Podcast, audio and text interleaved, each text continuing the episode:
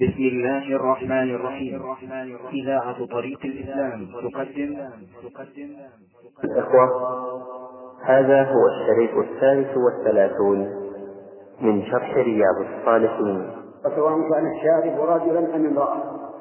لأن تحريم الأواني من الذهب والفضة شامل للرجال والنساء.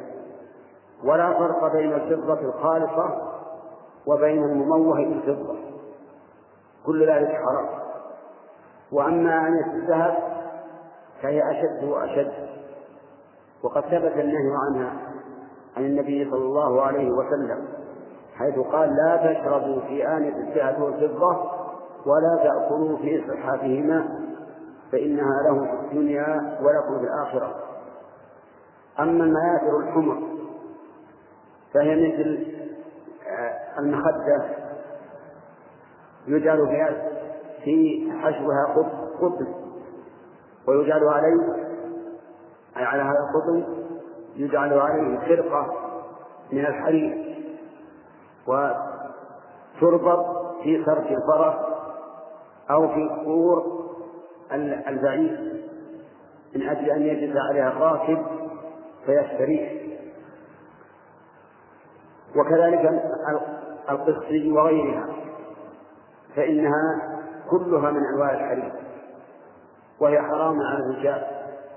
لا يجوز للرجل أن يلبس الحرير ولا أن يجلس عليه ولا أن يفترشه ولا أن يستخفه وأما المرأة فيجوز لها لبس الحرير لأنها محتاجة إلى الزينة والتجمل كما قال الله تعالى أو من ينشأ في الحلية وهو في الخصام غير مبين يعني أو من يربى في الحلية وهو في الخصام غير مبين كمن ليس كذلك وهم الرجال. الرجال لا يربون في الحلية ولا ينشأون فيها لأنهم مستغنون برجولتهم عن التزين والتجمل في هذه الأشياء. وأما افتراش المرأة بالحرير والتحافها به وجلوسها عليه فقد اختلف فيه العلماء. منهم من منع وحرم واستدل بعموم هذا الحديث أن الرسول عليه الصلاة والسلام نهى عن المياه الحمر وشبهها وقال إن المرأة يباح لها أن تلبس الحرير لاحتياجها إليه. أما أن تفترشه فلا حاجة لها إلى أن تفترش الحرير وهذا القول أقرب من القول في الحل مطلقا أي في حل الحرير للنساء مطلقا لأن الحكم يدور مع علته وجودا وعدما اللهم أكبر. نقل المؤلف رحمه الله تعالى عن البراء بن عازب رضي الله عنهما قال أمرنا رسول الله صلى الله عليه وسلم بسبع ونهانا عن سبع.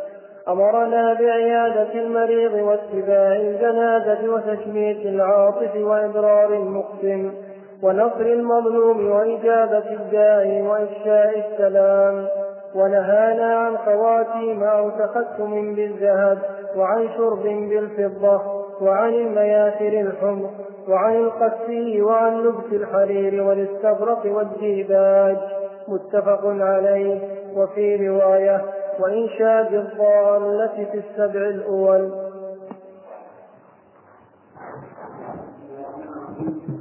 تقدم الكلام على هذا الحديث حديث البراء بن عازب رضي الله عنه. وبقي الكلام على قوله وإنشاد الضالة يعني مما أمرهم به إنشاد الضالة يعني أن الإنسان إذا وجد ضالة وجب عليه إنشادها يعني طلب من هي له؟ والضالة هي ما ضاع من البهائم.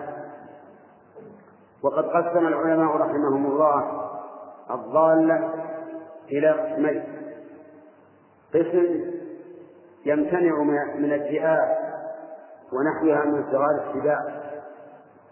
فهذا لا يجوز التقاطه ولا إيواءه. ومن آوى ضالة فهو ضال. مثل الإبل أو أو ما يمتنع بطيرانه مثل الطيور كالصقور والحمام وشبهها. أو ما يمتنع بعدوه كالظباء ونحوها فالذي يمتنع من صغار السباع كالذئاب وشبهها ثلاثة أنواع ما يمتنع من السباع لكبر جثته وقوته مثل الإبل وما يمتنع من السباع لطيران كالسطور والحمام وما يمتنع من السباع لعدو وسرعة سعيه كالظباء فهذه لا يجوز للإنسان أن يلتقطها.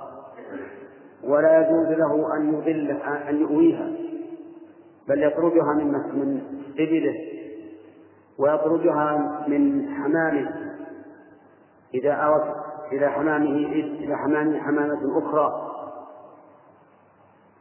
فإن النبي صلى الله عليه وسلم سئل عن ضالة الإبل فقال ما لك ولها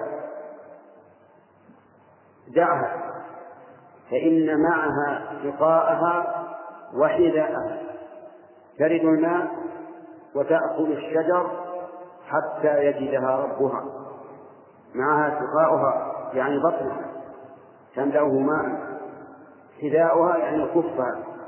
تمشي عليه ترد الماء وتأكل الشجر حتى يجدها ربها. فلا يجوز لك أن توي هذه الضالة ولا أن تلتقطها ولو كنت تريد الخير اللهم إلا إذا كنت في أرض فيها قطاع طريق تخشى أن يمسكوها ويضيعوها على صاحبها فلا بأس أن تأخذها. أو إذا كنت تعرف صاحبها فتأخذها لتردها عليه فهذا لا بأس به. الثاني ما لا يمتنع من صغار السباع. يعني الذي يعجز أن يفك نفسه مثل الغنم معز أو شياه أو أشبه ذلك فإنك تأخذها. قال النبي عليه الصلاة والسلام هي لك أو لأخيك أو للذئب ولكن يجب عليك أن تبحث عن صاحبها. وقوله هي لك يعني إن لم تجد صاحبها أو لأخيك صاحبها يعني صاحبها إذا عرفتها أو للذئب إذا لم يجدها أحد أكلها الذئب فهذه تؤخذ ويبحث عن صاحبها فإذا تمت السنة ولم يوجد صاحبها فهي لمن وجدها وإنشاد الضالة له. معنيان المعنى الأول ما ذكرنا وهذا واجب على الإنسان. المعنى الثاني منهي عنه في المساجد وهو أن يطلب الإنسان الصالح مثل أن يقول من عين لي كذا وكذا. يا أيها الناس قد ضاع لي كذا وكذا فمن وجده فهذا لا يجوز في المسجد.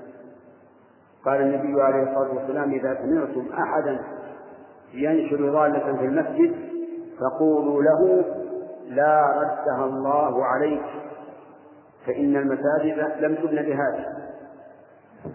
يجي إنسان مثلا يقف في المسجد يقول يا جماعة من عين للشاة من عين لعنف من عين لكذا هذا حرام. المساجد ما بنيت لهذا ونحن مأمورون أن ندعو الله عليه فنقول لا ردها الله عليه كما أننا إذا سمعنا شخصا يبيع أو يشتري في المسجد فإننا نقول لا أربح الله تجارته لأن المساجد لم تبنى للبيع والشراء. فهذه الأوامر التي أمر بها النبي صلى الله عليه وآله وسلم كلها خير. والنواهي التي نهى عنها كلها شر. لأن النبي صلى الله عليه وسلم قاعدة شريعته أنها تأمر بالمصالح وتنهى عن المفاسد وإذا اجتمعت الشيء مفسدة ومصلحة غلب الأقوى منهما والأكثر. فإن كان الأكثر المصلحة غلبت وإن كان أكثر المفسدة غلبت وإن تساوى الأمران غلبت المفسدة. لأن درء المفاسد أولى من جلب المصالح. والله موفق.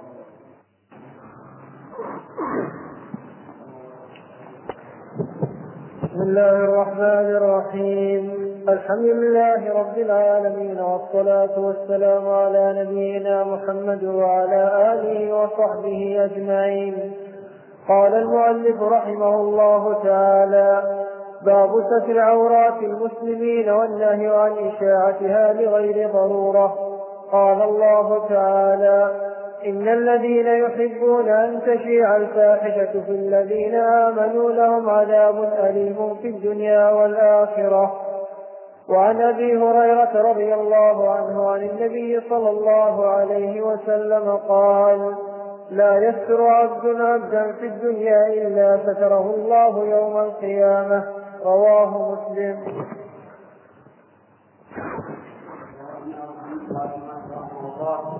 باب ستر باب ستر عورات المسلمين والنهي عن إشاعتها العورة هنا هي العورة المعنوية لأن العورة نوعان عورة حسية وعورة معنوية.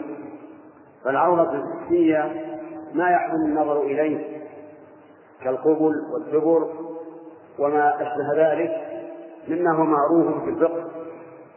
والعورة المعنوية هي العيب والسوء الخلقي أو العمل.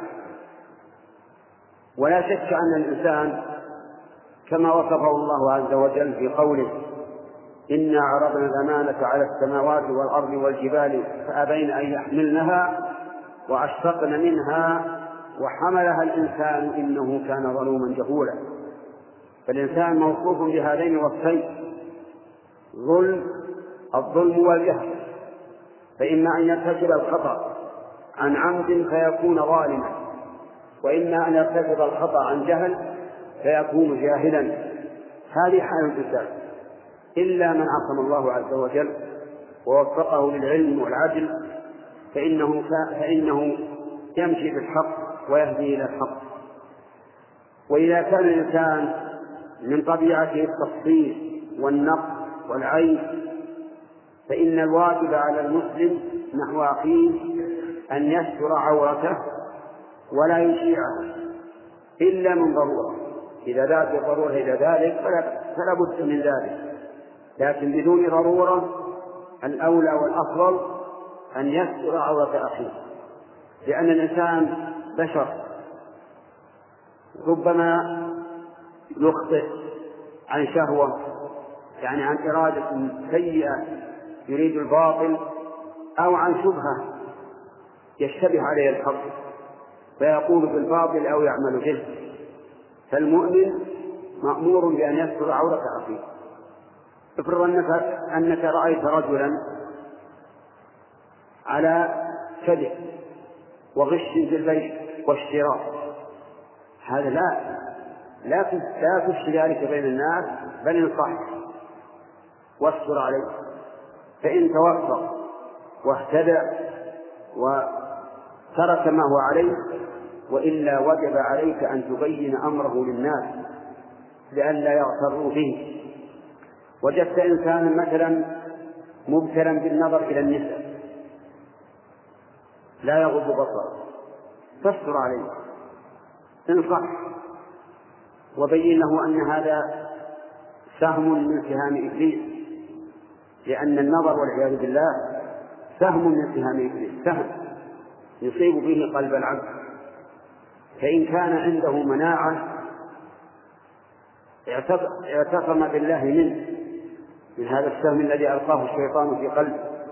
وإن لم يكن عنده مناعة اندرج به وتدرج إلى أن يصل إلى الفحشاء والمنكر والعياذ بالله. فأنت ما دام الستر ممكنا ولم يكن في الكشف عن عورات عن عورة أخيك مصلحة راجحة أو ضرورة ملحة فاستر ثم استدل المؤلف رحمه الله في قول الله تعالى إن الذين يحبون أن تشيع الفاحشة في الذين آمنوا لهم عذاب أليم في الدنيا والآخرة. هؤلاء الذين يحبون أن تشيع فكيف بمن أشاع؟ الفاحشة والعياذ بالله يكون أشد عذابا الذي يحب أن تشيع الفاحشة بالذين آمنوا له معنيان المعنى الأول أن يحب شيوع الفاحشة في المجتمع المسلم. ومن ذلك من يبثون الأفلام الخليعة والصحف الخبيثة الدائرة فإن هؤلاء لا شك أنهم يحبون أن تشيع الفاحشة في المجتمع المسلم. يريد أن يستثنى المسلم بدينه من أجل ما يشيع من هذه المجلات الخليعة الفاسدة أو الأفلام الخليعة الفاسدة أو ما أشبه ذلك. وكذلك تمكين هؤلاء مع القدرة على منعهم داخل في محبة أن تشيع الفاحشة في الذين آمنوا. فالذي يقدر على منع هذه المجلات وهذه الأفلام الخليعة ويمكنها ويمكنها من شيوعها في المجتمع المسلم هو ممن يحب أن تشيع الفاحشة في الذين آمنوا. فلهم عذاب أليم في الدنيا والآخرة. عذاب مؤلم في الدنيا والآخرة. كذلك أيضا المعنى الثاني أن يحب أن تشيع الفاحشة في شخص معين. مو في المجتمع الإسلامي كله لكن في شخص معين. هذا أيضا له عذاب في الدنيا والآخرة مثل أن يحب أن تشيع الفاحشة في زيد. زيد من الناس. لسبب من ما؟ هذا هذا أيضا له عذاب عليم في الدنيا والآخرة لا سيما في من نزلت الآية في سياق الدفع عنه وهي أم المؤمنين عائشة رضي الله عنها. لأن هذه الآية في سياق آيات الإفك الإفك الكذب الذي افتراه من يكرهون النبي صلى الله عليه وآله وسلم. من يحبون أن يتدنس فراشه. من يحبون أن يعير بأهله من المنافقين وأمثاله. وقضية الإفك مشهورة هي أن النبي صلى الله عليه وآله وسلم كان إذا أراد سفرا أقرع بين نسائه من عدله عليه الصلاة والسلام. فأيتهن خرج سهمها خرج بها. فأقرع بين نسائه ذات سفرة فخرج السهم لعائشة. فخرج به. نعم. وفي أثناء ركوعهم عرفوا في أرض. يعني ناموا في آخر الليل. فلما ناموا احتاجت عائشة رضي الله عنها أن تبرد لتقضي حاجتها. فجاء القوم أمر النبي صلى الله عليه وسلم بالرحيل في آخر الليل فجاء القوم فحملوا زوجها ولم يشعروا أنها ليست فيه لأنها كانت صغيرة. فزوجها النبي عليه الصلاة والسلام ولها ست سنين ودخل عليها ولها تسع سنين ومات عنها ولها ثمان عشرة سنة صغيرة ما أخذها اللحم فحملوا الهودج وظنوا أنها فيه ثم سار. ولما رجعت لم تجد القوم في مكانه ولكن من عقلها وذكائها لم تذهب يمينا وشمالا تطلبه. بقيت في مكانها وقالت سيفتدونني ويرجعون إلى مكاني. ولما طلعت الشمس إذا برجل يقال له صفوان بن المعطل وكان من قوم إذا ناموا لم يستيقظ. في بعض الناس إذا نام ما يستيقظ. لو تصور عند أذنه المدفع ما ما استيقظ هذا من جملته صفوان من هؤلاء القوم. ما يمكن يستيقظ إلا إذا أيقظه الله عز وجل. كأنه ميت فلما استيقظ وجاء وإذا أم المؤمنين عائشة وحدها في مكان في البر وكان يعرفها قبل أن تنزل أن ينزل الحجاب. وماذا صنع هذا الرجل يا إخوان؟ أناخ بعيره ولم يكلمها بكلمة. ما تكلم معه؟ ولا قال ما الذي أقعدك ولا قال ما لماذا؟ السبب أنه لم يتكلم. احتراما لفراش رسول الله صلى الله عليه وسلم. لا يريد أن يتكلم مع أهله بغيره رضي الله عنه. فأناخ البعير ووضع يده على ركبته ركبة البعير ولم يقل اركبي. ولا تكلم بشيء. فركبت ثم ذهب بها يقودها. حتى ما صار يسوق البعير فينظر إليها صار يقود البعير. حتى لا ينظر تكون المرأة وراءه ولما أقبل على القوم ضحى قد ارتفع النهار. فرح المنافقون أعظم فرح. أن يجدوا مدخلا للطعن في رسول الله صلى الله عليه وسلم. فاتهموا الرجل بالعفاف الرزان الطاهرة النقية. فراش رسول الله صلى الله عليه وسلم اتهموه بها. وصاروا يشيعون الفاحشة بأن هذا الرجل فعل ما فعل. وسقط من ذلك ثلاثة من الصحابة الخلص. ثلاثة من الصحابة الخلص. وقعوا فيما وقع فيه المنافقون.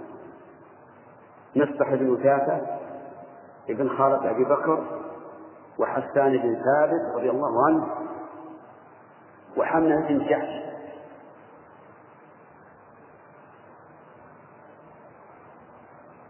فصارت ضجة وصار الناس يتكلمون وما هذا؟ وكيف يكون؟ من من مشتبه عليه الأمر ومن منكر غاية الإنكار وقالوا هذا لا يمكن أن يتجنس فراش رسول الله صلى الله عليه وسلم. أطهر الفراش على وجه الأرض.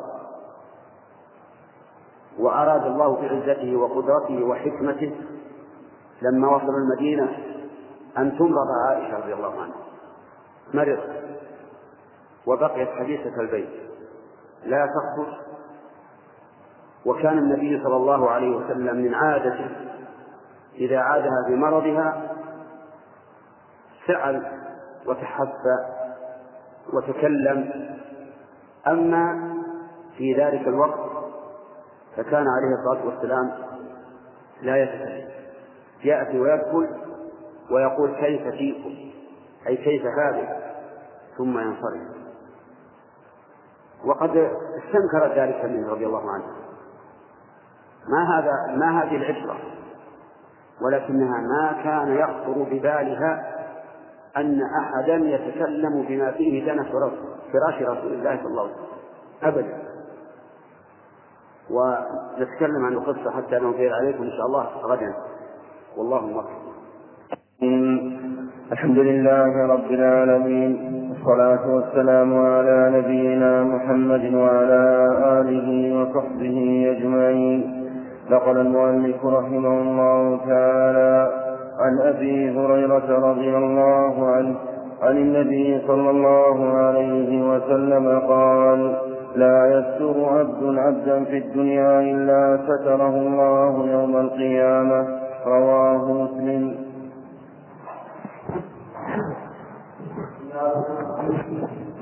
قدم الكلام على قوله تعالى إن الذين يحبون أن تشيع الفاحشة في الذين آمنوا لهم عذاب أليم في الدنيا والآخرة. والله يعلم وأنتم لا تعلمون. وبينا أن هذا العذاب الأليم لمن أحب أن تشيع الفاحشة في الذين آمنوا. وذكرنا أن هذا يتنوع إلى نوعين عام وخاص. وإذا كان هذا الوعيد لمن يحب أن تشيع الفاحشة في المؤمنين فكيف بمن أشاع الفاحشة في المؤمنين؟ وبينا أن من إشاعة الفاحشة أو محبة إشاعتها هذه الصحف والمجلات الخليعة. التي تنشر الرذيلة والفساد وأنه يجب ونقول الآن إنه يجب على كل إنسان ذي عقل وذي دين أن يحذر من هذه الصفة وأن يتجنبها وأن لا يجعلها في البيت لما فيها من الفساد فساد الخلق ويتبعه فساد الدين. لأن الأخلاق إذا فسدت فسدت الأديان نسأل الله العافية. وأشرنا إلى أن هذه الآية الكريمة نزلت في قصة الإفك التي افتراها المنافقون على بنت الصديق. الصديق على الصديقة بنت الصديق عائشة رضي الله عنها فراش رسول الله صلى الله عليه وسلم. وبينا أن المنافقين أشاعوا هذا لا كراهة لعائشة ولكن كراهة لرسول الله صلى الله عليه وسلم. وبغض له ومحبة من يدنس فراشه قاتلهم الله أنه يفكون ولكن الله تعالى أنزل في هذه القصة عشر آيات عشر آيات من القرآن. ابتدأها بقوله إن الذين جاءوا بالإفك عصبة منكم لا تحسبوه شرا لكم بل هو خير لكم لكل امرئ منهم ما اكتسب من الإثم والذي تولى كبره منهم له عذاب عظيم. والذي تولى كبره هو رأس المنافقين عبد الله بن أبي المنافق. فإنه هو الذي كان يشيع الخبر لكنه خبيث لا يشيعه بلفظ صريح فيقول مثلا إن فلانا زنى بفلان لكنه يشيعه بقوله يذكر يقال يقولون وما أشبه ذلك لأن المنافقين يتسترون جبنا ما يصرحون لا يصرحون بما في نفوسهم. فيقول عز وجل والذي تولى كبره منهم له عذاب عظيم. لولا إذ سمعتم ظن المؤمنون والمؤمنات بأنفسهم خيرا وقالوا هذا إفك مبين. يعني يوبخهم الله عز وجل الذين تكلموا في هذا الأمر. يقول هل لا إذ سمعتم ظن المؤمنون والمؤمنات بأنفسهم خيرا؟ وذلك أن أم المؤمنين أمهم فكيف يظنون بها ما لا يليق بها رضي الله عنها وكان الواجب عليهم لما سمعوا هذا الخبر ظنوا بأنفسهم خيرا وتبرؤوا منه وممن قال لولا جاءوا عليه بأربعة شهداء فإذ لم يأتوا بالشهداء فأولئك عند الله هم الكاذبون.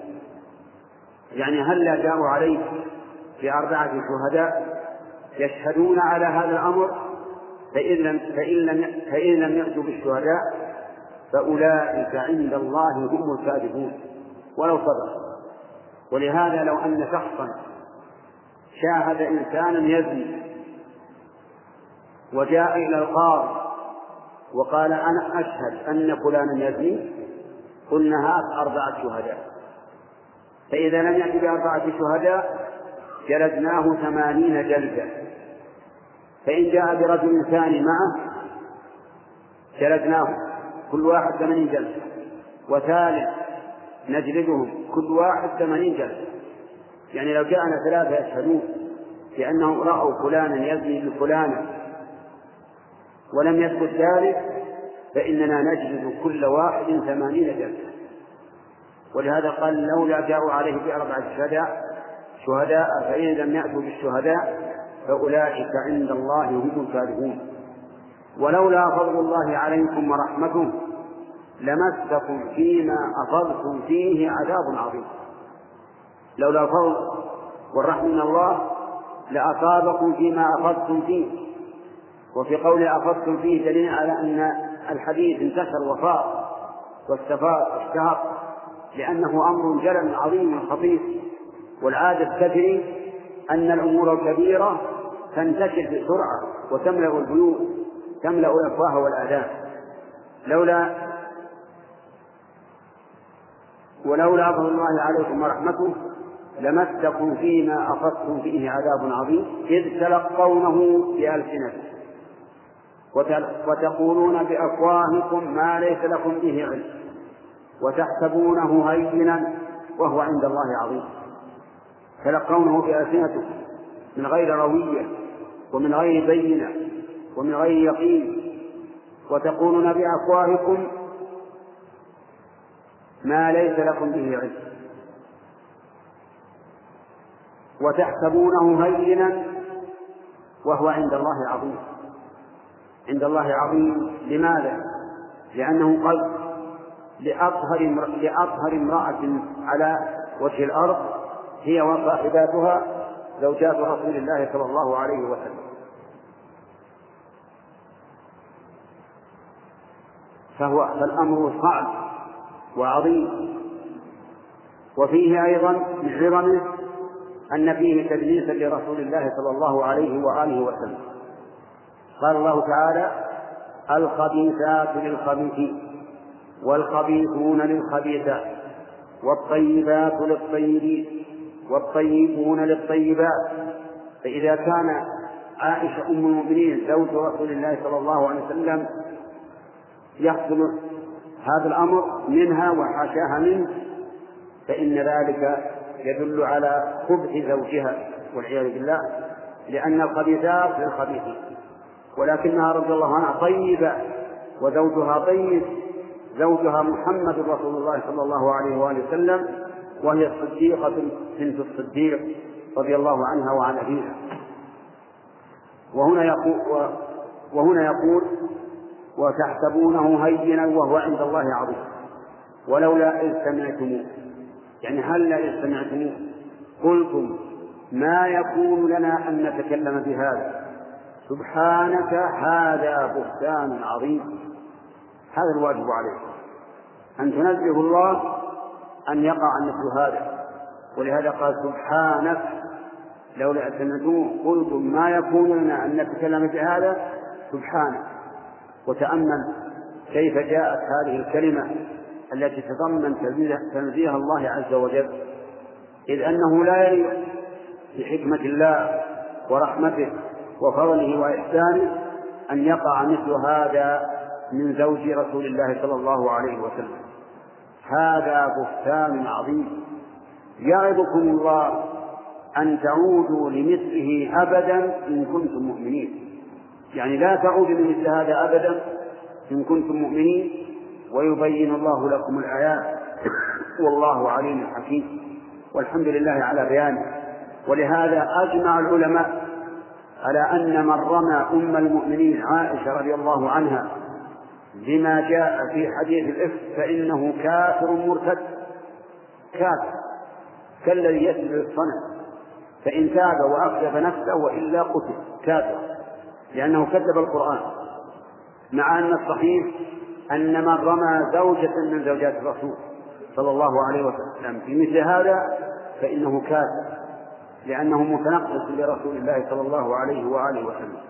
كل من رمى زوجة من زوجات الرسول بما برأ الله به بما برأ الله منه عائشة فإنه يكون كافرا مرتدا يجب أن يستتاب. فإن تاب وإلا قتل. قتل بالسيف وألقيت جيفته في حفرة من الأرض بدون تعطيل ولا تكفير ولا صراع لأن الأمر خطير. ثم قال عز وجل إن الذين يحبون أن تجيء الفاحشة في الذين آمنوا. لهم عذاب أليم في الدنيا والآخرة. والله يعلم وأنتم لا تعلمون. ولولا فضل الله عليكم ورحمته وأن الله رؤوف رحيم. وسبق في درس أمس أن الذين تورطوا في هذا من الصحابة ثلاثة. حسان بن ثابت رضي الله عنه ومصطح بن أسافة وهو ابن خالة أبي بكر والثالث حملة بن جحش أخت زينب بن جحش وزينب بن جحش بنت زوجة الرسول عليه الصلاة والسلام وضرة عائشة ومع ذلك حماها الله. لكن أختها تورطت ولما أنزل الله براءتها أمر النبي صلى الله عليه وسلم أن يحد هؤلاء الثلاثة حد القذف. فجلدوا على ثمانين جلدة كل الثلاثة مصطح حسان وحمنا أما المنافقون فلم يقم عليهم الحد. واختلف العلماء لماذا؟ فقيل لأن المنافقين لا يصدقون وإنما يقولون يقال يذكر سمعنا وما أشبه ذلك. وقيل لأن المنافق ليس أهلا للتطهير الحد طهرة للمحدود يطهره وهؤلاء المنافقون ليسوا بأهل للتطهير ولهذا لم يجدهم الرسول عليه الصلاة والسلام لأنه لو جلدهم لطهرهم من من موبق هذا الشيء لكنهم ليسوا أهلا للتطهير لأنهم في الدرك الأسفل من النار فتركهم وذنوبهم وليس فيهم خير. وقيل غير ذلك في الأسباب. على كل حال إن هذه القصة قصة عظيمة فيها عبر ولولا ضيق الوقت لتكلمنا على أشياء كثيرة مما تتضمن هذه الآيات. الحمد لله رب العالمين وصلى الله وسلم على نبينا محمد وعلى آله وصحبه أجمعين. نقل المؤلف رحمه الله تعالى عن أبي هريرة رضي الله عنه قال قال رسول الله صلى الله عليه وسلم لا يستر عبد لا يستر عبد عبدا في الدنيا إلا ستره الله يوم القيامة. رواه مسلم.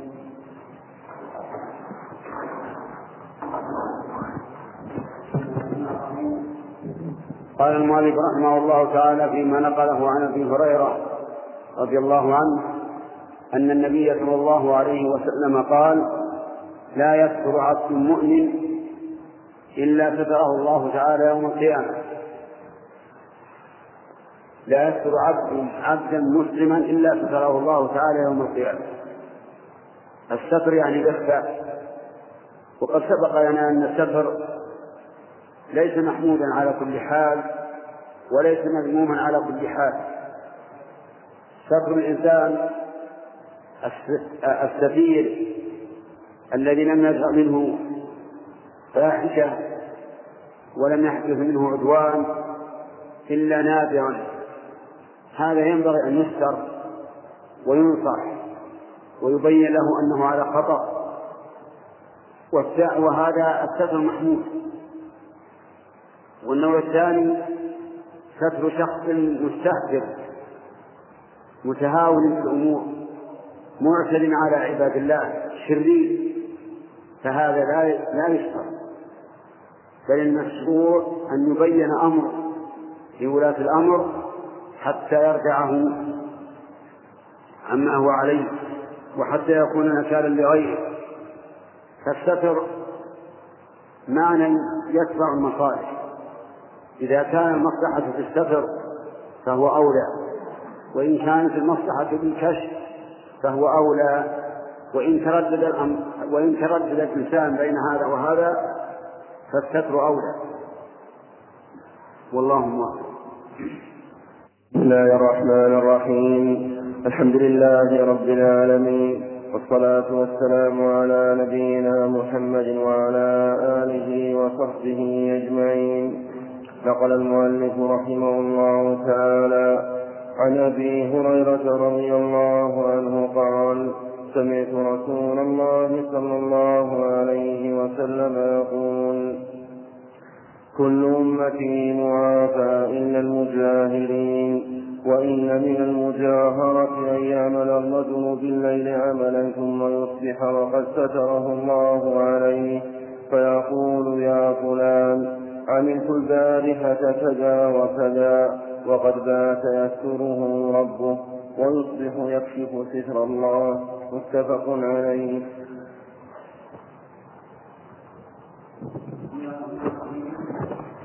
قال المؤلف رحمه الله تعالى فيما نقله عن أبي هريرة رضي الله عنه أن النبي صلى الله عليه وآله وسلم قال كل أمتي معافى إلا المجاهرين.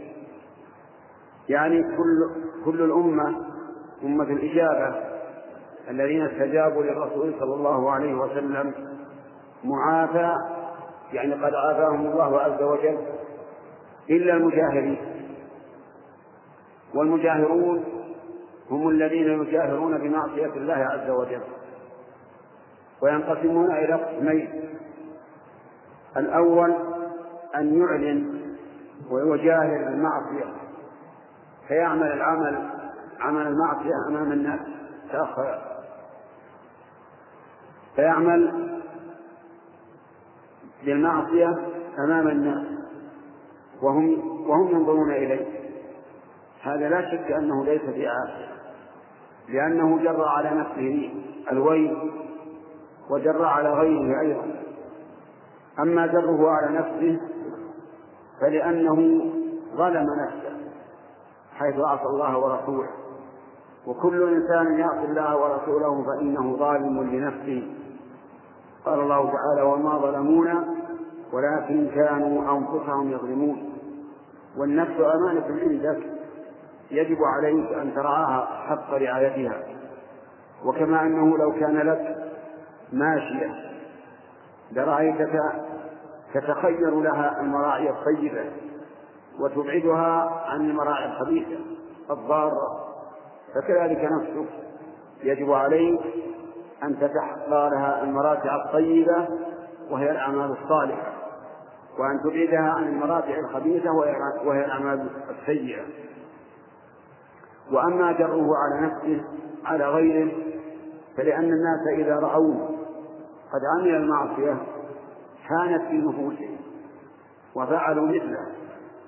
وصار والعياذ بالله من أئمة من الأئمة الذين يدعون إلى النار. كما قال الله تعالى عن آل فرعون وجعلناهم أئمة يدعون إلى النار ويوم القيامة لا ينصرون. وقال النبي عليه الصلاة والسلام من سن في الإسلام سنة سيئة فعليه وزرها ووزر من عمل بها إلى يوم القيامة. هذا نوع من المجاهرة ولم يذكره النبي صلى الله عليه وآله وسلم لأنه واضح لكنه ذكر أمرا آخر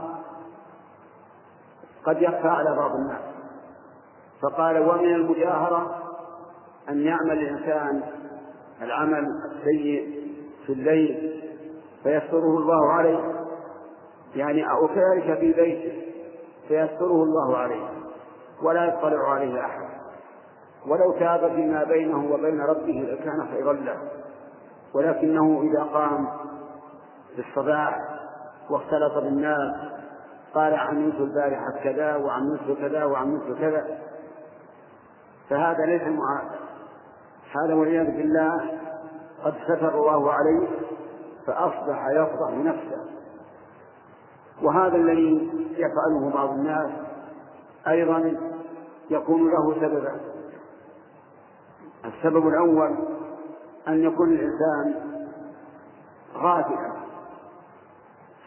سليما لا لا يهتم بشيء تجده يعمل السيئة ثم يتحدث بها عن طهارة القلب كما يقول عامة ومن الناس وهم أهل السبب الثاني الذين يكون سبب تحدثهم بما عصوا الله تعالى التبجح والعياذ بالله بالمعاصي والاستهتار بعظمة الخالق.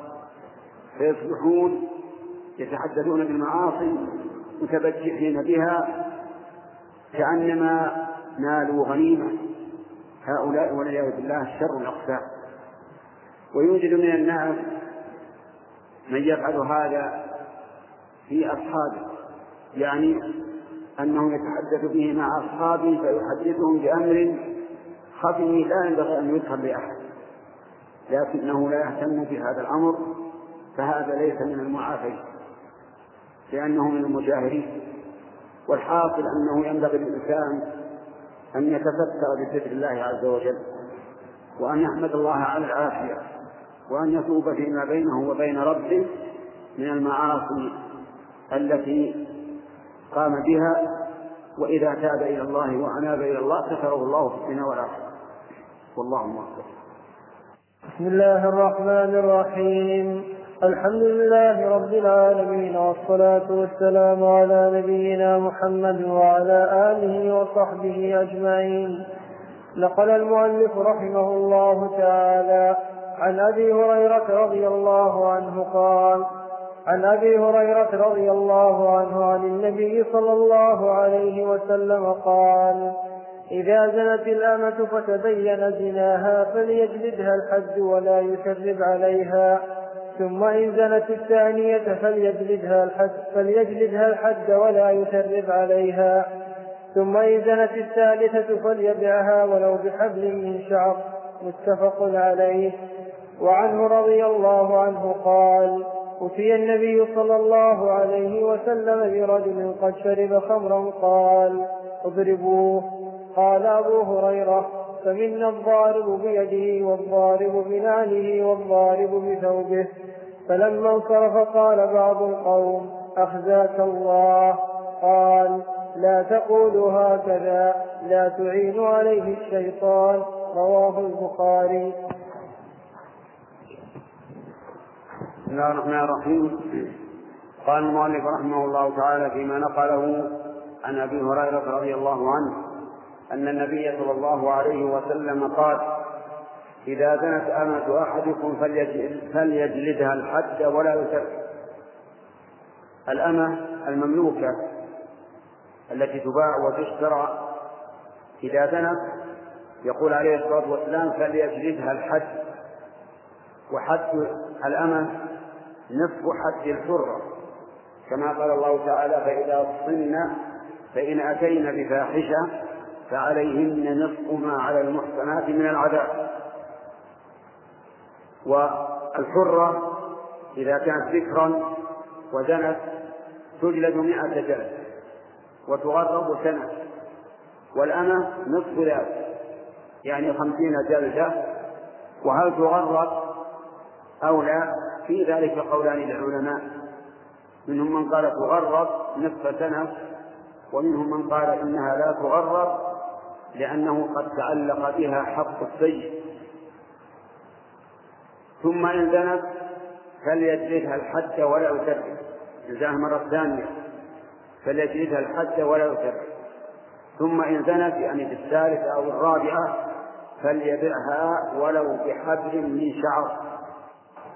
يعني ولا يبقيها لأنه لا خير فيها. ففي هذا دليل على أن أن السيد يقيم الحد على مملوكه وأما غير السيد فلا يقيم الحد وإنما يتولى إقامة الحد الإمام أو نائب الإمام. حتى الأب لا يملك إقامة الحد على ابنه لأن هذا موكول للإمام أو نائب الإمام. وفي وفي قوله فليبيعها ولو بحبل من شعر إذا قال قائل وإذا باعها فما الفائدة؟ إذا كانت قد ألفت الزنا والعياذ بالله. نقول لأنه إذا تغيرت فيها الأحوال فربما تتغير حالها. وأيضا إذا باعها فإنه سوف يخبر المشتري بأنها أمة تزني وسيكون المشتري شديدا عليها حتى يمنعها من ذلك. أما حديثه الثاني فهو أن أن النبي صلى الله عليه وسلم أتي برجل قد شرب الخمر.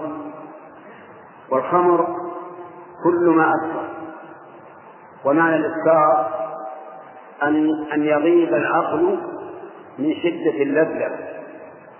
لأن غيبوبة العقل أحيانا تكون بدواء مثل البنج. فهذا ليس بسكر وأحيانا تكون بإغماء وأحيانا تكون بسكر وهو تغطية العقل بلذة وطرب ولهذا تجد السكران والعياذ بالله يتخيل نفسه وكأنه ملك من الملوك. كما قال الشاعر ونشربها فتتركنا ملوكا وكما قال حمزة بن عبد المطلب عم النبي صلى الله عليه وآله وسلم حين جاءه النبي صلى الله عليه وسلم وقد سمع سكر قبل أن تحرم الخمر. فكلمه في ذلك فقال له حمزة هل أنتم إلا عبيد أبي؟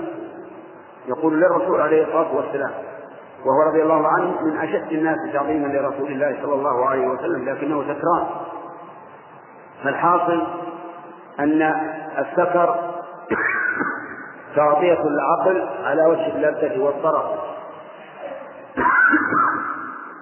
والخمر كل ما العقل من أي شراب كان. سواء كان من معقيل شربه أم لا وسواء كان من عصير العنب أو التمر أو الشعير أو البر أو غير ذلك من أنواع العصيرات التي تسكر المدار كله على الإسكار فقال النبي عليه الصلاة والسلام اضربوا أو اجلدوه قال أبو هريرة فمنا الضارب بيده ومنا الضارب بسوطه ومنا الضارب بنعله. ولم يحدد لهم النبي صلى الله عليه وسلم عددا معينا فلما انتهوا منه قال له رجل قال له رجل أخزاك الله. فقال النبي صلى الله عليه وآله وسلم لا تعينوا عليه الشيطان. لأن الخزي معناه العار والذل. فأنت إذا قلت أخزاك الله دعوت الله له بما يذله ويفضحه فتعين عليه الشيطان. وفي هذا الحديث دليل على أن عقوبة الخمر ليست حدا معينا ولهذا لم يحد لهم النبي صلى الله عليه وسلم حدا ولم ولم يعدها عدا.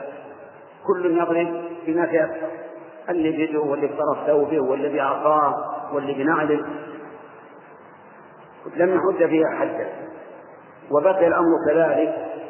وفي عهد أبي بكر صارت تقدر بنحو أربعين.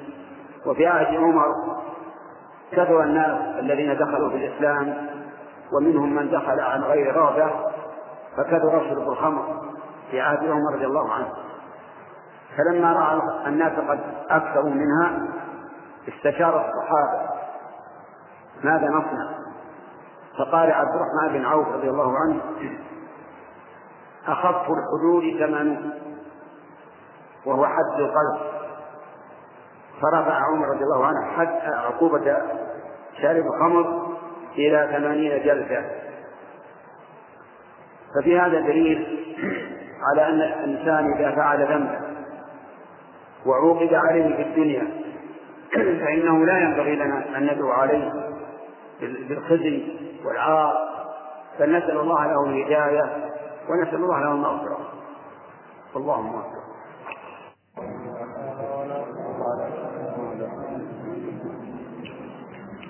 بسم الله الرحمن الرحيم. الحمد لله رب العالمين والصلاة والسلام على نبينا محمد وعلى آله وصحبه أجمعين. نقل المؤلف رحمه الله تعالى عن أبي هريرة رضي الله عنه قال أتي النبي صلى الله عليه وسلم برجل قد شرب خمرا فقال اضربوه. قال أبو هريرة فمنا الضارب بيده والضارب بناله والضارب بثوبه. فلما انصرف قال بعض القوم أخزاك الله. قال لا تقولوا هكذا. لا تعينوا عليه الشيطان. رواه البخاري.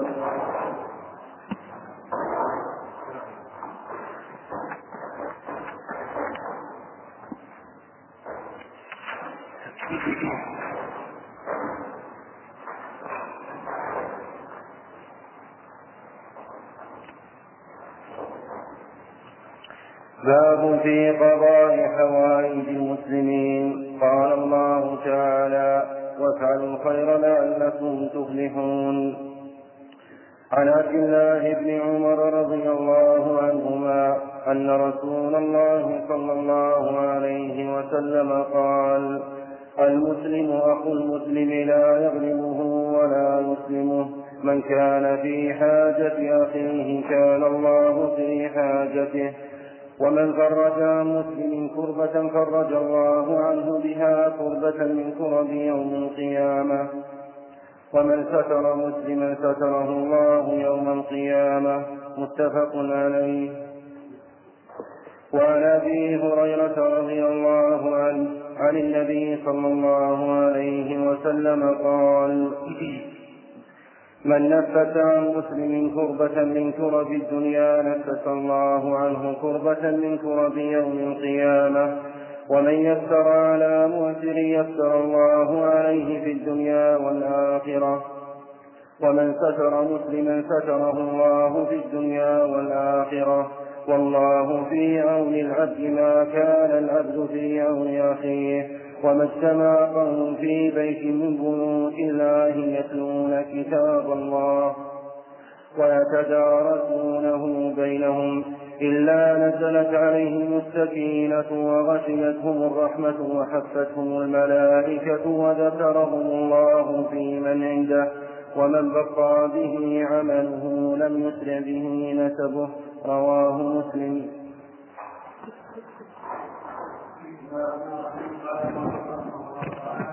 باب قضاء حوائج المسلمين. الحوائج ما يحتاجه الإنسان ليكمل به أموره. وأما الضروريات فهي ما يضطر إليه الإنسان ليدفع به غرضه ودفع الضرورات واجب فإنه يجب على الإنسان إذا رأى أخاه في ضرورة أن يدفع ضرورة. إذا رآه في ضرورة إلى الطعام أو إلى الشراب أو إلى التدفئة أو إلى التبردة وجب عليه أن يقضي حاجته. أن أن وجب عليه أن يزيل ضرورته ويرفع ضرورته. حتى إن أهل العلم يقولون لو اضطر الإنسان إلى طعام في يد شخص أو إلى شراب والشخص الذي بيده الطعام أو الشراب لم يضطر إليه لم يضطر إليه ومنعه بعد طلبه ومات فإنه يضمن لأنه فرط في إنقاذ أخيه من هلكة. أما إذا كان الأمر حاجيا وليس ضروريا فإن الأفضل أن تعين أخاك على حاجته وأن تيسرها له ما لم تكن الحاجة في مضرته. فإن كانت الحاجة في مضرته فلا تعين. لأن الله يقول ولا تعاونوا على الإثم والعدوان. فلو فرض أن شخصا احتاج إلى شرب دخان فتن وطلب منك أن تعينه بدفع القيمة له أو شرائه له أو ما أشبه ذلك فإنه لا يحل لك أن تعينه ولو كان محتاجا حتى لو لو رأيته جائع يريد أن يشرب الدخان فلا تعن لقول الله تعالى ولا تعاونوا على الإثم والعدوان حتى لو كان أباء فإنك لا تعينه على هذا. حتى لو غضب عليك إذا لم تأت به فليغضب. لأنه غضب في غير موضع الغضب بل إنك إذا امتنعت من أن تأتي لأبيك لما يضره فإنك تكون ضارا به ولا تكون عاقا له. لأن هذا هو الإحسان. أعظم الإحسان أن تمنع أباك مما يضره. قال النبي عليه الصلاة والسلام انظر أخاك ظالما أو مظلوما. قال يا رسول الله كيف نصر الظالم؟ قال تمنعه من الظلم. فذلك نصره إياه. نصرك إياه. وعلى هذا فقول المؤلف باب قضاء حوائج المسلمين يعني الحوائج المباحة. فإنه ينبغي لك أن تعين أخاك فإن الله في عونك ما ما ما كنت في عون أخيك. ثم ذكر المؤلف أحاديث مر علينا الكلام عليها. بل مر علينا الكلام فيها فلا حاجة إلى عادتها. إلا أن فيها بعض بعض إلا أن فيها بعض الجمل تحتاج إلى كلام. منها قوله من يسر على معسر يسر الله عليه في الدنيا والآخرة. إذا رأيت معسرا ويسرت عليه الأمر يسر الله عليك في الدنيا والآخرة. مثل أن ترى شخصا ليس بيده ما يشتري لأهله من طعام وشراب لكن ليس في ضرورة فأنت إذا يسرت عليه يسر الله عليك في الدنيا والآخرة.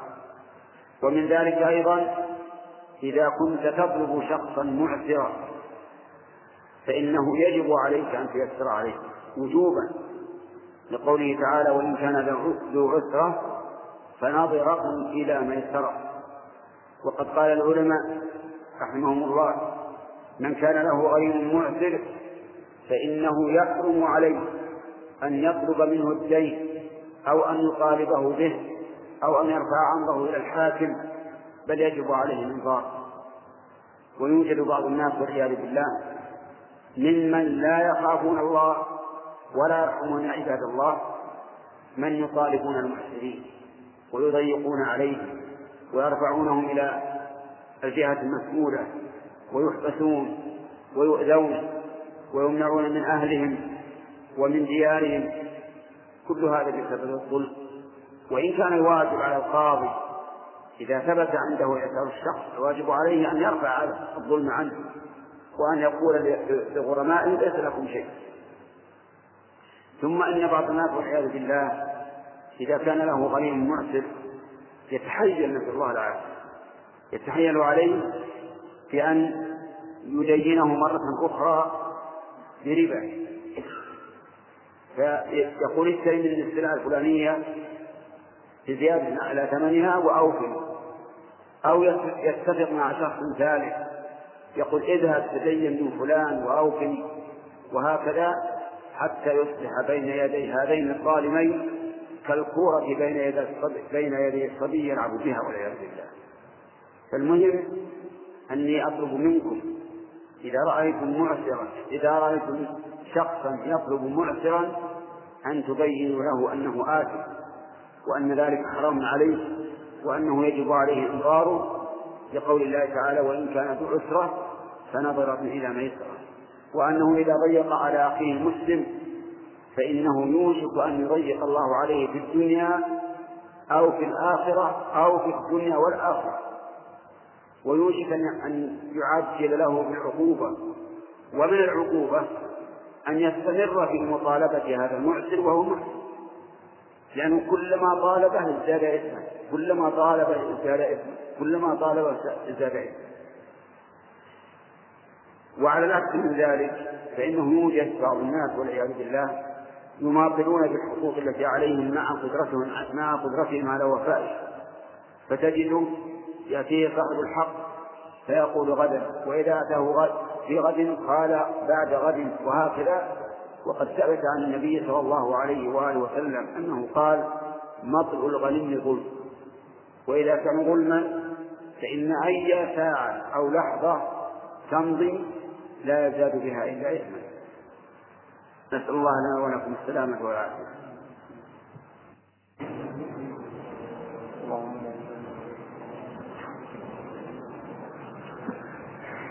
بسم الله الرحمن الرحيم. الحمد لله رب العالمين. والصلاة والسلام على نبينا محمد وعلى آله وصحبه أجمعين. قال رحمه الله تعالى باب الشفاعة. قال الله تعالى من يشفع شفاعة حسنة يكن له نصيب منها.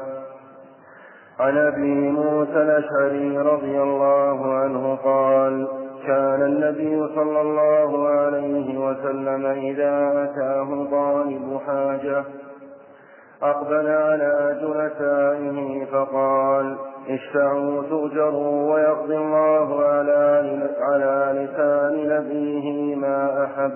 متفق عليه. وفي رواية ما شاء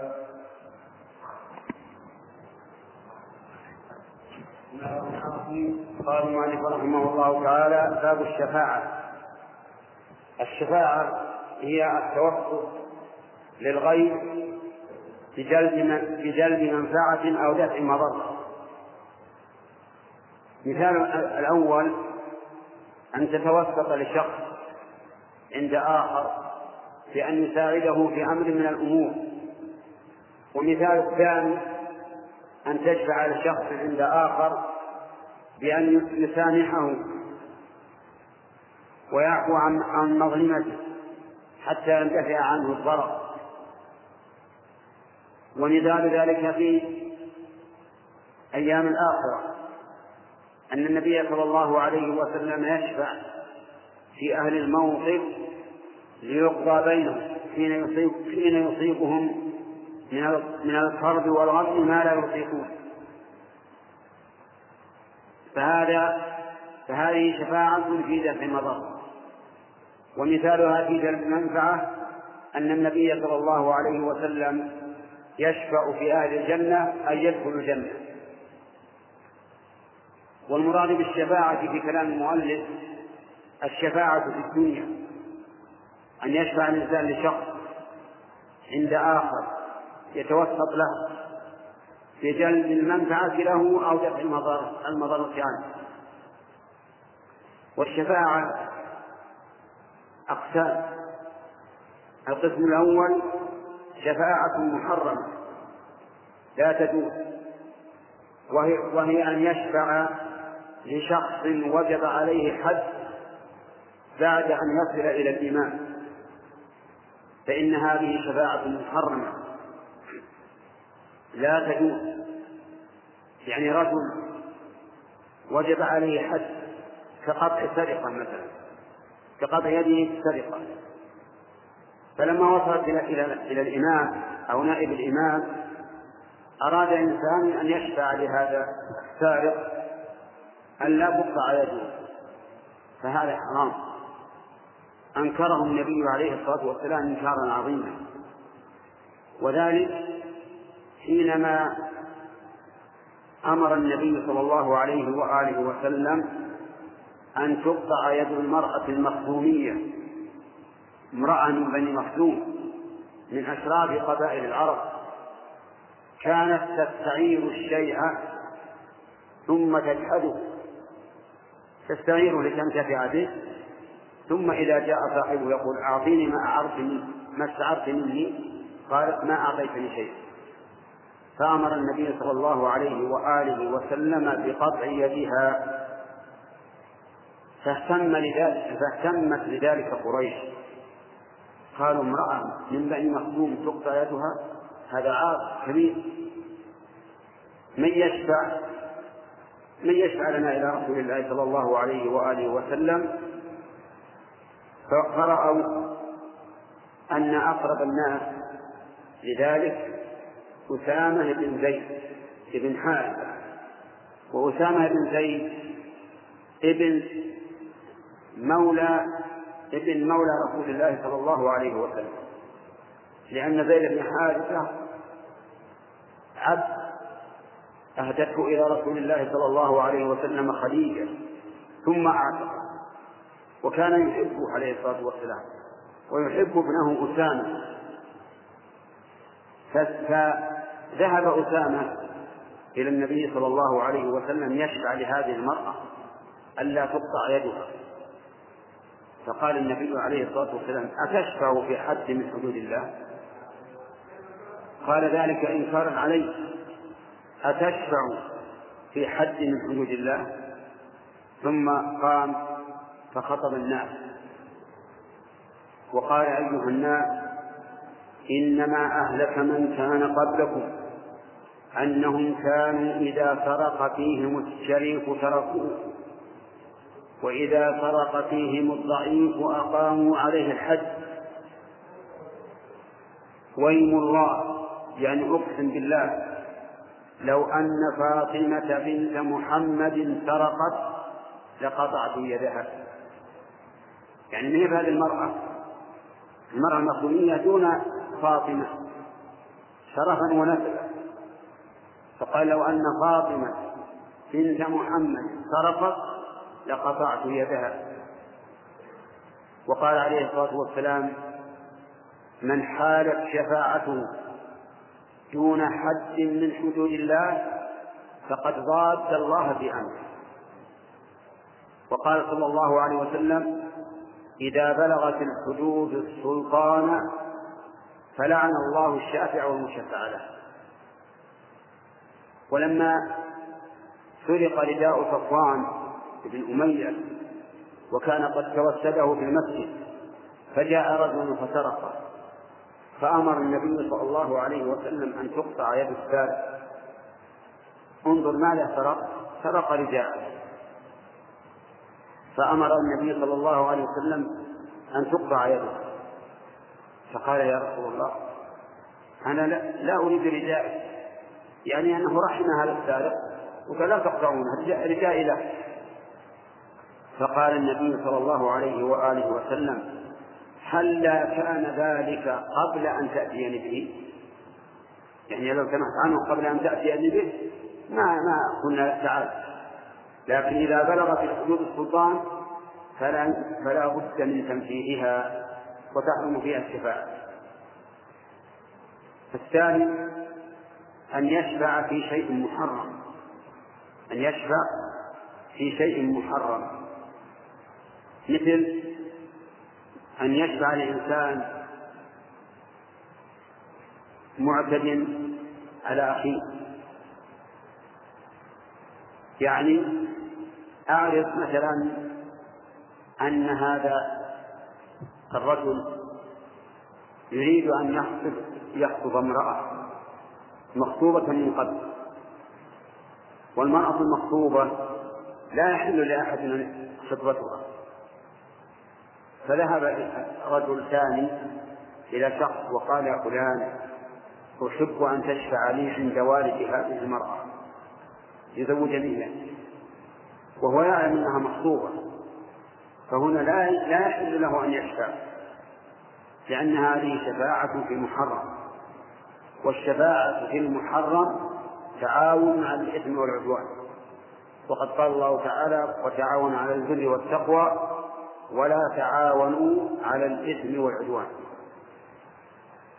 ومن ذلك أيضا أن يأتي رجل لشخص فيقول يا فلان. أنا أريد أن أشتري دخانا من فلان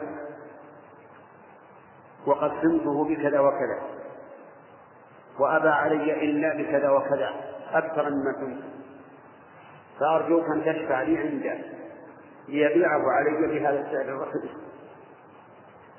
فهنا لا تجوز الشفاعة لأن هذه إعانة على الإثم والعدوان. القسم الثالث الشفاعة في شيء مباح. الشفاعة في شيء مباح فهذه لا بأس بها ويكون الإنسان فيها أجر. مثل أن يأتي شخص لآخر فيسوم منه بيته ويقول له هذا الثمن قليل. فيذهب السائل إلى شخص ثالث يقول يا فلان اشفعي عند صاحب البيت لعله يبيعه عليه؟ فيذهب ويشفع له فهذا جائز. جائز بل هو مأجور على ذلك. ولهذا كان النبي صلى الله عليه وسلم إذا أتاه صاحب حاجة يلتفت إلى أصحابه ويقول اشفعوا تؤجروا ويقضي الله على لسان على لسان نبيه ما شاء أو ما أحب. فهنا يأمر يأمر عليه الصلاة والسلام أصحابه بأن يشفعوا لهذا لصاحب الحاجة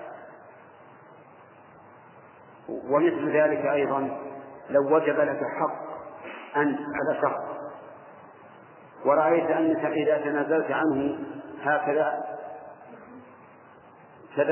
درب عليك في المستقبل وانتهك حرمتك كما انتهك بالأول.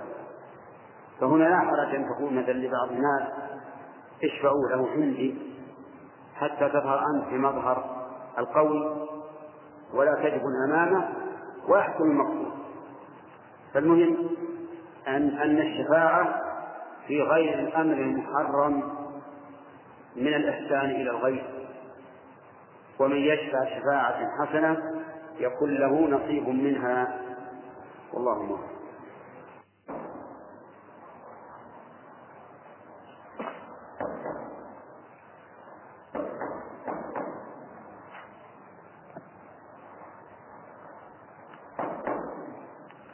قال رحمه الله تعالى باب الإصلاح بين الناس. قال الله تعالى لا خير في كثير من نجواهم إلا من أمر بصدقة أو معروف أو إصلاح بين الناس. وقال تعالى والصلح خير. وقال تعالى فاتقوا الله وأصلحوا ذات بينكم. وقال إنما المؤمنون إخوة. فأصلحوا بين أخويكم.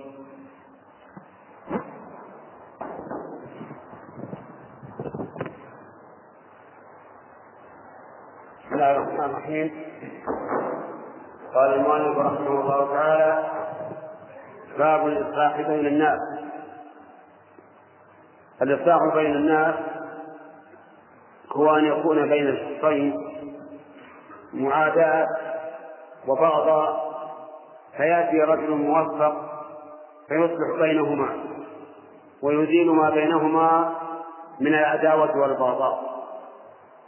وكلما كان الرجلان أقرب صلة بعضهما من بعض فإنه فإن الصلح بينهما أوكل يعني أن الصلح بين الأب وابنه أفضل من الصلح بين الرجل وصاحبه.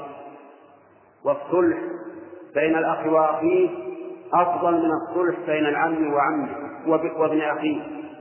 وهكذا كلما كانت الخطيئة أعظم كان الصلح بين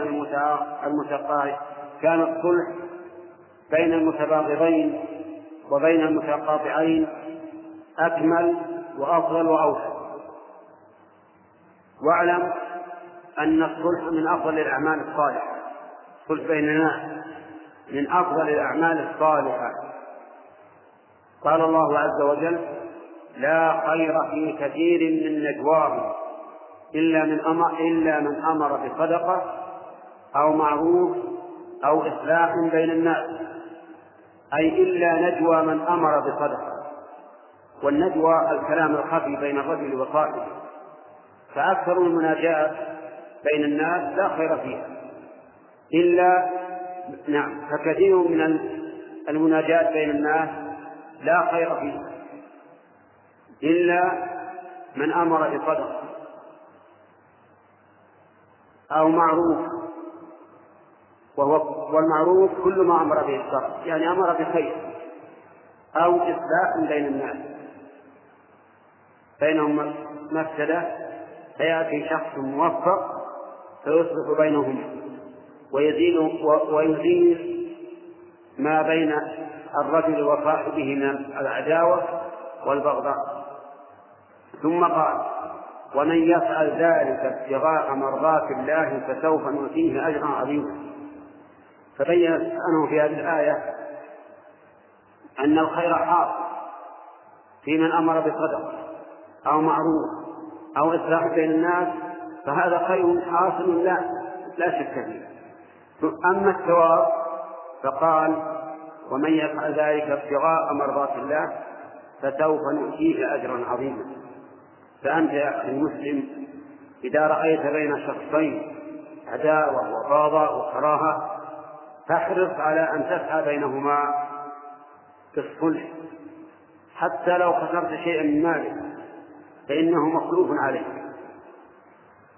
ثم أعلم أن الصلح يجوز في التورية أي أن تقول للشخص إن فلانا لم يتكلم فيك بشيء. إن فلانا يحب أهل الخير وما أشبه ذلك. أو تقول فلان يحبك إن كنت من أهل الخير تضمر بنفسك إن كنت من أهل الخير لأجل أن تخرج من الكذب. وقال الله عز وجل وإن امرأة خافت من بعدها نشوزا أو إعراضا فلا جناح عليهما أن يصلحا بينهما صلح والصلح خير. هذه جملة عامة. الصلح خير في جميع الأمور. ثم قال وأحضرت الأنفس الشح. إشارة إلى أن الإنسان ينبغي له عند الإصلاح أن يتنازل عن ما في نفسه وأن لا يتبع نفسه لأنه إذا تبع نفسه فإن النفس شحيحة. ربما يريد الإنسان أن يأخذ بحقه كاملا. وإذا أراد الإنسان أن يأخذ بحقه كاملا فإن الصلح يتعذر. لأنك إذا أردت أن تأخذ بحقك كاملا وأراد صاحبك أن يأخذ بحقه كاملا لم يكن ذلك. لكن إذا تنازل كل واحد منكما عما يريد وغلب شح نفسه فإنه يحصل الخير ويحصل الصلح وهذا هو الفائدة من قوله تعالى وأحضرت الأنفس الشح بعد قوله والصلح خير وقال تعالى وإن طائفتان من المؤمنين اقتتلوا فأصلحوا بينهما فأمر الله عز وجل بالإصلاح. فالمهم أن الإصلاح كله خير. فعليك يا أخي المسلم إذا رأيت شخصين متنازعين متباغضين متعاديين أن تصلح بينهما. لتنال الخير الكثير وابتغي في ذلك وجه الله وإصلاح عباد الله حتى يحصل لك الخير الكثير. كما قال تعالى ومن يفعل ذلك ابتغاء مرضات الله فسوف نؤتيه أجرا عظيما. أسأل الله أن يجعلني وإياكم من الصالحين المصلحين. نقل المؤلف رحمه الله تعالى عن أبي هريرة رضي الله عنه قال قال رسول الله صلى الله عليه وسلم كل سلامى من الناس عليه صدقة كل يوم تطلع فيه الشمس تعدل, تعدل بين الاثنين صدقة وتعين الرجل في دابته فتحمله عليها. أو ترفع له عليها متاه صدقة. والكلمة الطيبة صدقة. وبكل خطوة تمشيها إلى الصلاة صدقة. وتميط الأذى عن الطريق صدقة. متفق عليه.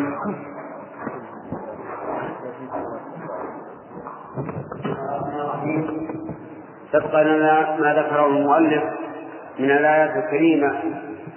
الدالة على فضيلة الإصلاح بين الناس. ثم ذكر حديث أبي هريرة رضي الله عنه أن النبي صلى الله عليه وسلم قال يصبح على كل سلامة من الناس صدقة كل يوم تطلع فيه الشمس. يعني عليه الصلاة والسلام أنه كل يوم تطلع الشمس فإنه يصبح على كل سلامة من الناس صدقة. والسلامة هي العظام والمفاصل يعني كل مفصل عليه صدقة. كل يوم كل يوم تطلع الشمس فعلى كل مفصل من مفاصلك صدقة. قال العلماء من أهل الفقه والحديث والسلامة في كل إنسان ثلاثمائة وستون عضوا أو مفصلا. فعلى كل واحد من الناس أن يتصدق كل يوم تطلع فيه الشمس ثلاثمائة وستين صدقة.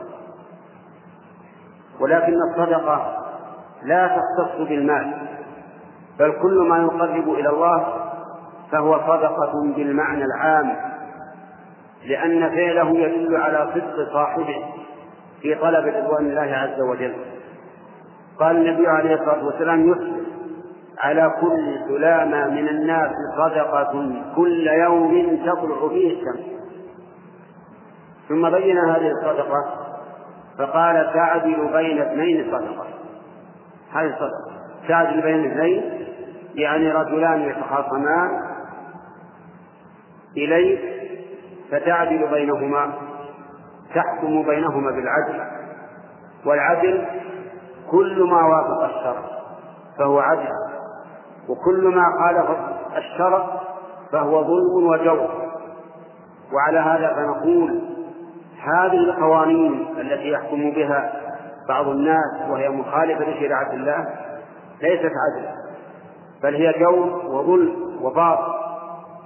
ومن حكم بها معتقدا أنها مثل حكم الله أو أحسن منه فإنه كافر مرتد عن دين الله لأنه كذب قول الله تعالى ومن أحسن من الله حكما لقوم يوقنون يعني لا أحد أحسن من الله حكما لكن لا يفهم هذا إلا من يوقن. أما الذي أعمى الله بصيرة فإنه لا يدرك بل قد يزين له سوء عمله فيراه حسنا والعياذ بالله. ومن العدل بين اثنين العدل بينهما بالصلح. لأن الحاكم بين الاثنين سواء كان منصورا من قبل ولي الأمر أو غير منصور قد لا يتبين له وجه الصواب مع أحد الطرفين. فإذا لم يتبين له فلا سبيل له إلا الإصلاح. فيصلح بينهما بقدر ما يستطيع. وقد سبق لنا أنه لا صلح مع المشاحة. يعني أن الإنسان إذا أراد أن يعامل أخيه أخاه بالمشاحة فإنه لا يمكن الصلح. كما قال تعالى والصلح خير وأحضرت الأنفس الشح يعني إن أن الله يشير إلى أن الصلح ينبغي للإنسان أن يبعد فيه عن الشح وأن لا يطالب بكامل حقه. لأنه إن طالب بكامل حقه طالب الآخر بكامل حقه ولم يحصل بينهما صلح بل لا بد أن يتنزل كل واحد منهم عن حقه. فإذا لم يمكن الحكم بين الناس بالحق بل اشتبه على الإنسان إما من حيث الدليل أو من حيث حال المتخاصمين فليس هناك إلا السعي بينهما في الصلح قال عليه الصلاة والسلام تعجلوا بين اثنين صدقة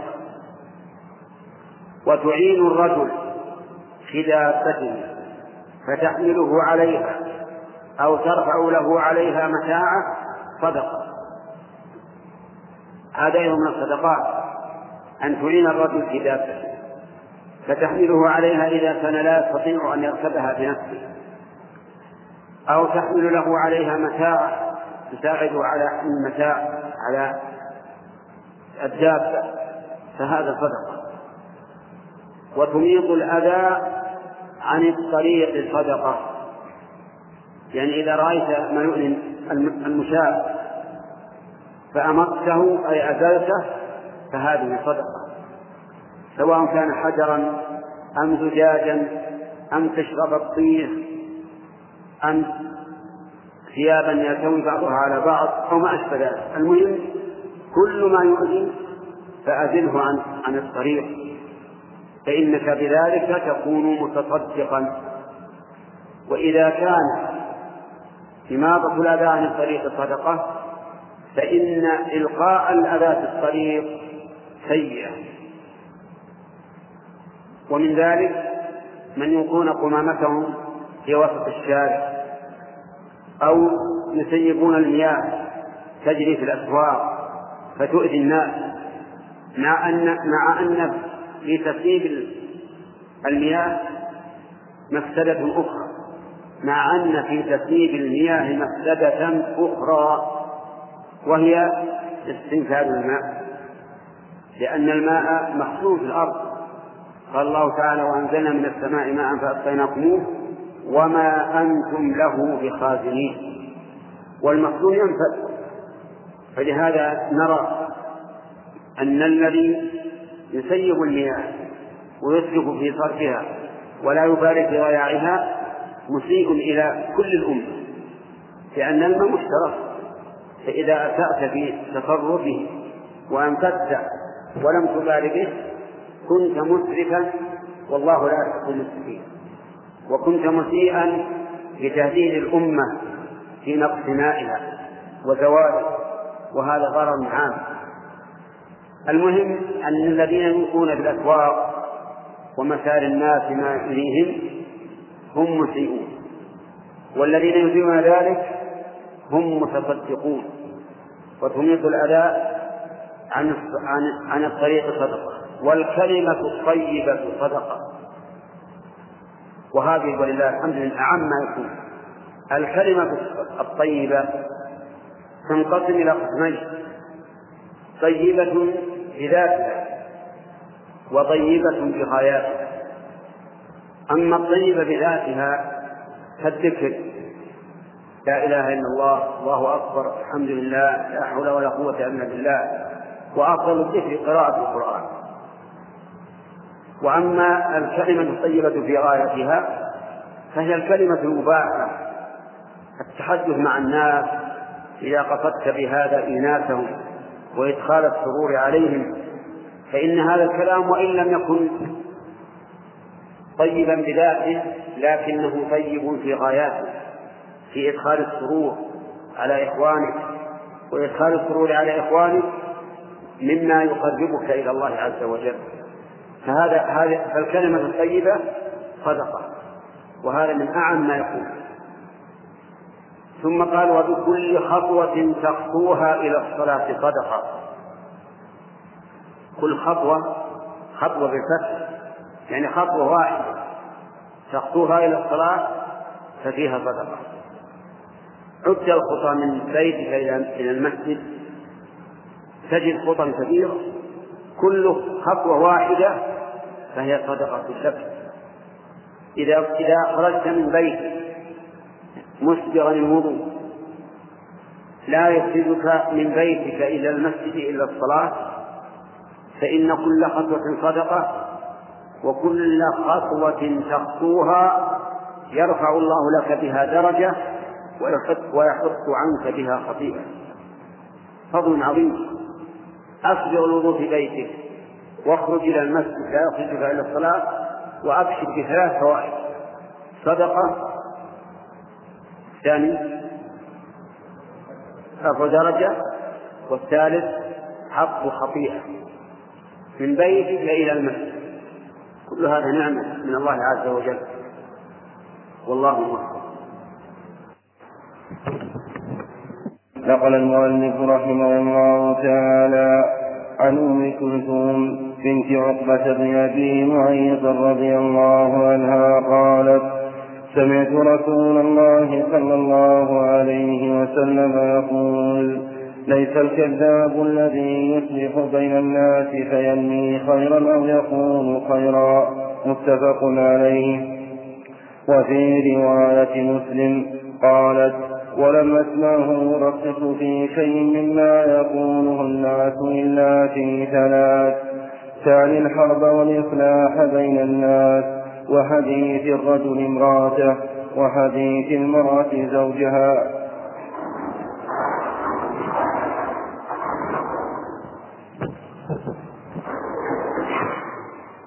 هذا الحديث الذي ذكره المؤلف حديث أم كلثوم أم كلثوم بنت عقبة بن أبي معيط رضي الله عنها أن النبي صلى الله عليه وسلم قال ليس الكذاب الذي يصلح بين الناس فينمي خيرا أو يقول أو يقول خيرا. يعني أن الإنسان إذا قصد الإصلاح بين الناس وقال للشخص إن فلانا يثني عليه ويمدحه ويدعو له وما أشبه ذلك من الكلمات فإن ذلك لا بأس به. وقد اختلف العلماء في هذه المسألة. هل المراد أن يكذب الإنسان كذبا صريحا؟ أو أن المراد أن يوري بمعنى أن يظهر للمخاطب غير الواقع لكنه له وجه صحيح. فيعني بقوله فلان يثني عليك أي على جنسك وأمثالك من المسلمين. فإن كل إنسان يثني على المسلمين من غير تخصيص أو يريد بقول إنه يدعو لك أنه من عباد الله. والإنسان يدعو لكل عبد صالح في كل صلاة. كما قال النبي عليه الصلاة والسلام إنكم إذا قلتم ذلك يعني قلتم السلام علينا وعلى عباد الله الصالحين فقد سلمتم على كل عبد صالح في السماء والأرض. وقال إن التورية تعد كذبا لأنها خلاف الواقع. وإن كان المتكلم قد نوى بها معنى صحيحا. واستدلوا لذلك بقول النبي صلى الله عليه وسلم إن إبراهيم عليه الصلاة والسلام يعتذر عن الشفاعة بأنه كذب ثلاث كذبات في ذات الله وهو لم يكذب عليه الصلاة والسلام ولكنه ورط وعلى كل حال فالإنسان المصلح ينبغي له أن يتحرز من الكذب. وإذا كان ولا بد فليتأول ليكون بذلك موريا. والإنسان إذا كان موريا فلا إثم عليه فيما بينه وبين الله وهو جائز عن التقوى أي التورية جائزة عند المصلحة. أما اللفظ الثاني ففيه زيادة عن الإصلاح بين الناس وهو الكذب في الحرب. والكذب في الحرب هو أيضا نوع من التورية مثل أن نقول للعدو إن ورائي جنودا عظيمة. وما أشبه ذلك من الأشياء التي يرهب بها الأعداء.